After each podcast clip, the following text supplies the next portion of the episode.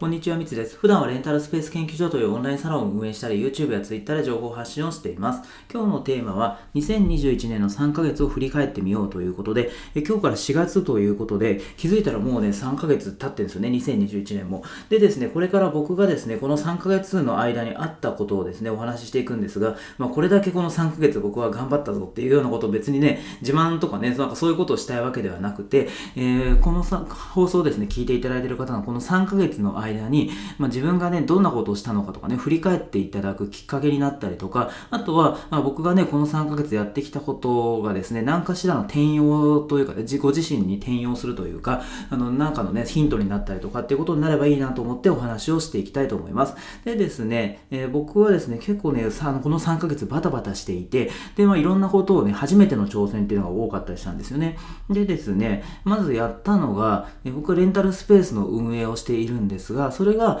あの今10店舗をやっているんですね、自分で。で、それでそのうちの3店舗をですね、それを今年作ったんですよ。まあ2月に1つで、3月に2つで、で、全部ですね、そのコンセプトとしてはレンタルサロンって言って、整体とかエステができるようなスペースを作りました。で、これ僕の中で初めての挑戦で、これまではダンスができるスペースとか、あとは会議室とか、そういうのは昨年やっていたんですが、そのサロンっていうのはね、初めてだったんですよね。で、初めてってちょっとね、状況も分かってない中、まあ、いろいろきっかけがあって、まあ3店舗同時というか、ね、ほぼ同じタイミングでオープンしたっていう、まあそういう状況なんですよね。なので、そのサロンなんてやったことなかったんで、どういう風に作ればいいかっていうリサーチだったりとか、まあその準備だったり、まあ基本その僕の協力者の人にね、その作業なんかをやってくれてはいたんですけども、まあただね、初めてのことだったんで、まあわからないことが多くて、なかなか大変だったと。で、それで一応ね、オープンして、で、3店舗中、えー、1店舗は、あの、豊橋って言って愛知県のね、田舎の方なんで、まだね、全然予約入ってないんですけども、その残りの2つは東京なんですよね。なので、まあその集客も結構しやすくて、で、初月から利益は出て、出そうかなっていうとこですね。なのでね、結構そこは、あの、レンタルサロン初めてではあったんですけど、ノウハウなんかちょっとね、溜まってきたので、でしかもその、ダンスみたいにね、その単発の練習みたいなことでバンバンバンバン予約が入ってくるわけじゃないんですけども、でも、あの、見込み客というかね、その、レンタルサロンを使ってくれるお客さんって、リピートしてくれやすいんですよね。そのエステティシャンとか整体師さんとかなんで、一回ね、その、そのサロンを気に入ってくれれば、まあ、患者さんがいる限りはそこを使ってもらいやすいっていうので、リピート率が高いんで、まだね、そのビジネスとしてはね、売り上げが安定していいのかなっていうところなので、まあ、ちょっとね、今サロンで、ね、まあ、これからね、もっとどんどん集客していきたいと思うので、ちょっとそのあたりの情報も今後流していきたいなっていうふうに思ったりしていますということで、まあ、そういうふうにね、店舗を3つ作ったっていうことだったりとか、あとね、今年やったことで、あ、そう、あの、始まってすぐ、今年始まって1月に講演会やったんですよ。あのね、サンクチュアリ出版っていう、こういうね、ビジネス書とか出してるような、あの、会社なんですけど、出版社なんですけど、そこからあの、お声掛けいただいて、で、それで講演会をやったんですよね。で、僕は講演会とかね、セミナーとか全然やったことなかったんで、初めてだったんですけども、まあ、やってみて、で、結構ね、その、おかげさまで、いろんな人にね、たくさんの人に聞いてもらって、で、250人ぐらいの方に聞いてもらったのかな。なんでね、あの、かなりそれは、その、サンクチュアリ出版のそのイベントの中では多い方というか、なんか歴代1位とかって言われたんですけど、それぐらいね、まあ、うまくこう、なんかたくさんの人にあの注目してもらったりとかで、えー、いうことだったりとか、で、あとはあのオンラインサロンですね、レンタルスペース研究所っていうオンラインサロンを立ち上げて、で、それで、それまだね、立ち上げてから1ヶ月ちょっとなんですけども、今ね、200、それも250人、あの、結構大会した人とかもね、あの、無料の期間中だけ入るみたいな人で、大会した人もいるんですけど、250人ぐらいは参加してもらってるのかな。それをですね、僕もオンンラインサロンもね、やったことなくて初めてだったんで、もう右も左も本当それも分からなかったんですけど、なんとかね、そのメンバーの方の協力なんかもあって、こう形になってきてるっていう状況ですね。っていうのでね、まあいろいろ、まあ、あの、やりだし、やったんですよ。で、この3ヶ月は本当ね、その初めてのことがもう、逆に初めてのことをばっかりだったんで、ちょっとね、僕の中で、まあね、あの、まあ、楽しい反面、大変だったんですよね。その、慣れたことをやるっていうのはすごいね、楽というか、ストレスがないかもしれないけど、大変、あの、初めてのことってやっぱり分かんないことが多くて、ちょっとね、ストレスになったりしますよね。な、なんですけども、ただその分、まあ、ストレスになるっていうのは、まあ、それはね、そんななんかストレスで寝込んじゃったりとかね、体調崩しちゃうと良くないですけど、そういうストレスが、ある程度のストレスがかかるかるっていうのは自分の成長にもつながるし、そこはね、まあ、あの、ストレスって全然ね、それはもう成長痛みたいなね、そんなイメージだと思っているので、僕としては全然いいのかなっていうことで、あの、まあね、大変ではありますけど、まあ、充実した3ヶ月でしたと。でですね、あの、この3ヶ月の間に僕の中で得たものはいろいろあるんで、ちょっとそれを一個ずつね、言って言っていくとちょっと大変なので、とにかく、あの、新しいことに挑戦するっていうのは、すごいいいよなっていう、まあ、本当ざっくりしたね、言い方であれなんですけども、いいよなってことなんですよ。っていうのも、あの、その昨年ですよね、僕は3ヶ月前か、えー、2020年の状態だったら、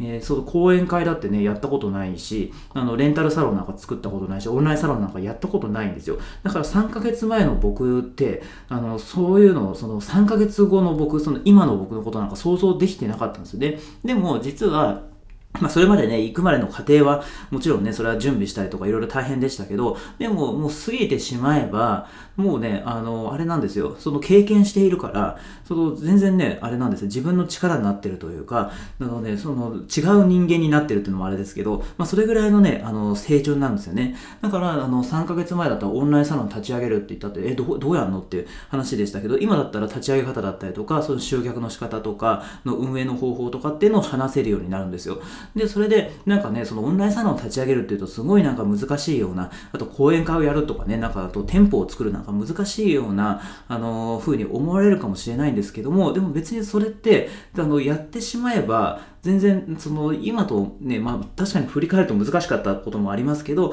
今となれば、もうね、それ一回やったことだからできるんですよね。もう一回やれって言われたら、まあ、それはね、あの、また集客したりとかいろいろ大変かもしれないけども、でも一回やっているから、そのね、あの、2回目ですよね。2回目、3回目の挑戦ってすんごい楽なんですよ。めちゃめちゃハードルが下がるんですね。なので、もうその最初にね、やることのね、難易度が100だったとしたら、もうね、2回目にやる場合ってもうね、100の中の、もう10とかですよね。もう10分の1ぐらいの難易度でできてしまうっていうようなことがあるので、なので、もうね、それね、挑戦したもん勝ち、よく僕言うんですけど、もう本当やったもん勝ちなんですよね。で、それで、まあ確かにそれでね、うまくいかないこともあるかもしんないけど、でもそれでややったらもうね、それはね、経験したっていうことなので、自分の力に絶対なってるから、それは、あのー、僕としてはなんかね、挑戦してみてすごい良かったなっていう、まあそんな感じなんですよね。なので、ちょっとね、その、まあそんななんか僕がやってることとね、まあ、同じようなことじゃなくても、なんかもうどんなことでもいいと思うんですよ。でも、どんなことでもいいと思うんだけども、その今まで自分がやってきたこととは違うことですね。違うことだったりとか、ちょっと発展させたこととか、そういうことを、あの、まあ、1ヶ月に1回でもまあ3ヶ月に1回とかでもいいかもしれないですね。何かしら今まで経験したことないとか、やったことないことを、えー、月1回やってみるとか、挑戦してみるとかっていう風に決めていくと、本当ね、成長のスピードが上がっていくなっていうのが、すごいね、それはもう実感しましたね。僕、このね、あの自分で言うのもあれですけど、この3ヶ月の間にめちゃめちゃ成長してると思ってですね、自分の中で。で、それは、なんか僕がすごいってわけじゃなくて、新しいことに挑戦を、まあ、する。まあ、これはね、たまたまっていうのもね、ありますけどね、その環境があったっていうのはありますけども、でも、その環境、ね、まあ、入れて、で、それで実際に経験ですね、あの、挑戦して経験することができたので、なのでかなりね、成長したのかなっていうところはあるので、ぜひですね、それは、あの、この過去のね、3ヶ月、こう2021年の1、2、3月ですね、この3ヶ月を振り返ってみて、果たして自分がどれぐらい、あの、挑戦したのかとかね、新しいことにチャレンジしたとか、成長したっていうのを今一度ちょっと振り返っていただいて、でですね、なんかね、もしあの成長してたらね、よし、じゃあ今後もね、4月以降も頑張ろうって話ですし、もしちょっと、あなんかその昨年の12月と比べて、特に何も変わってないな、とかっていうことだったら、ちょっとね、これこのままだと本当に、2021年終わっちゃうというかね、なんかもう脅しではないんですけど、終わっちゃうし、むしろ2021年というか人生がね、もうこのまま別にね、そんなあの挑戦するのがね、偉いってわけじゃないですけど、僕はその挑戦をすることで自分が成長してったりとか、なんか楽しいなっていう、そういうふうに思っていて、で、やっているんですよね。で、それが僕の中での幸せというか、あの、いい、あの優先順位が高いというかね、それをやっていきたいっていうことなので、まあ僕はそういうことなんですけども、もしそういうふうに、あの、これからね、自分で挑戦したいとか、なんか新しいことやりたいとかね、なんかそれこそね、あの、もっとビジネスを展開したい、お金を稼ぎたいとかだったら、やっぱね、新しいことに挑戦した方がいいと思うので、そこは、その、今後ね、何もやんなかったら、本当何もやらないで終わっちゃうんで、僕の20代みたいな時なんですよ、それまさに。20代、今はね、なんかこうやって挑戦してますとかってね、偉そうに言ってますけど、20代の時は、なんかやりたいなっていう意欲はめちゃめちゃ高かったんですよ。起業したいなとかね、なんかすごい人になりたいなみたいな、なんかそういうような、あの、気持ちっていうのはすごい強くて、で、それでね、本読んだりとか、なんかセミナー受けたりとかってやってたんですけど、でも、実際に僕ね、挑戦してなかったんですよね。行動してなかったんですよ。そのインプットばっかして、アウトプットしてなかったから、いつの間にかもう20代が過ぎてしまって、これ何にも、その20代のね、最初の時と、あの、もう30になる直前ぐらい比べて、何にもこれ成長してないぞっていうね、ことですよね。そうなってたんですよ、僕の中で。なので、それはね、やってなかったからっていうだけで、であの、誰でもそれは、あの、成長できると思うんですよね。それは挑戦すればの話ですけどね。だから逆に挑戦しないと、それは成長もできないので、まあそのままね、あの、終わっちゃうというか、まあそういうね、あの全然別にその人の人生というかね、あの、それぞれ価値観が違うと思うので、別に挑戦しない人生の方が楽しいってなったら全然それでいいと思うんですけども、もしその挑戦したいとかね、なんか変えていきたいとかって、今の環境を少しでも変えたいとかっていうことであれば、その挑戦した方がね、それはいいと思うし、しないとね、なかなかその人生って変わらないかなっていうふうに思うので、ぜひですね、この振り返ってというかですね、まあ、ちょっとしつこくなっちゃいましたけど、あの、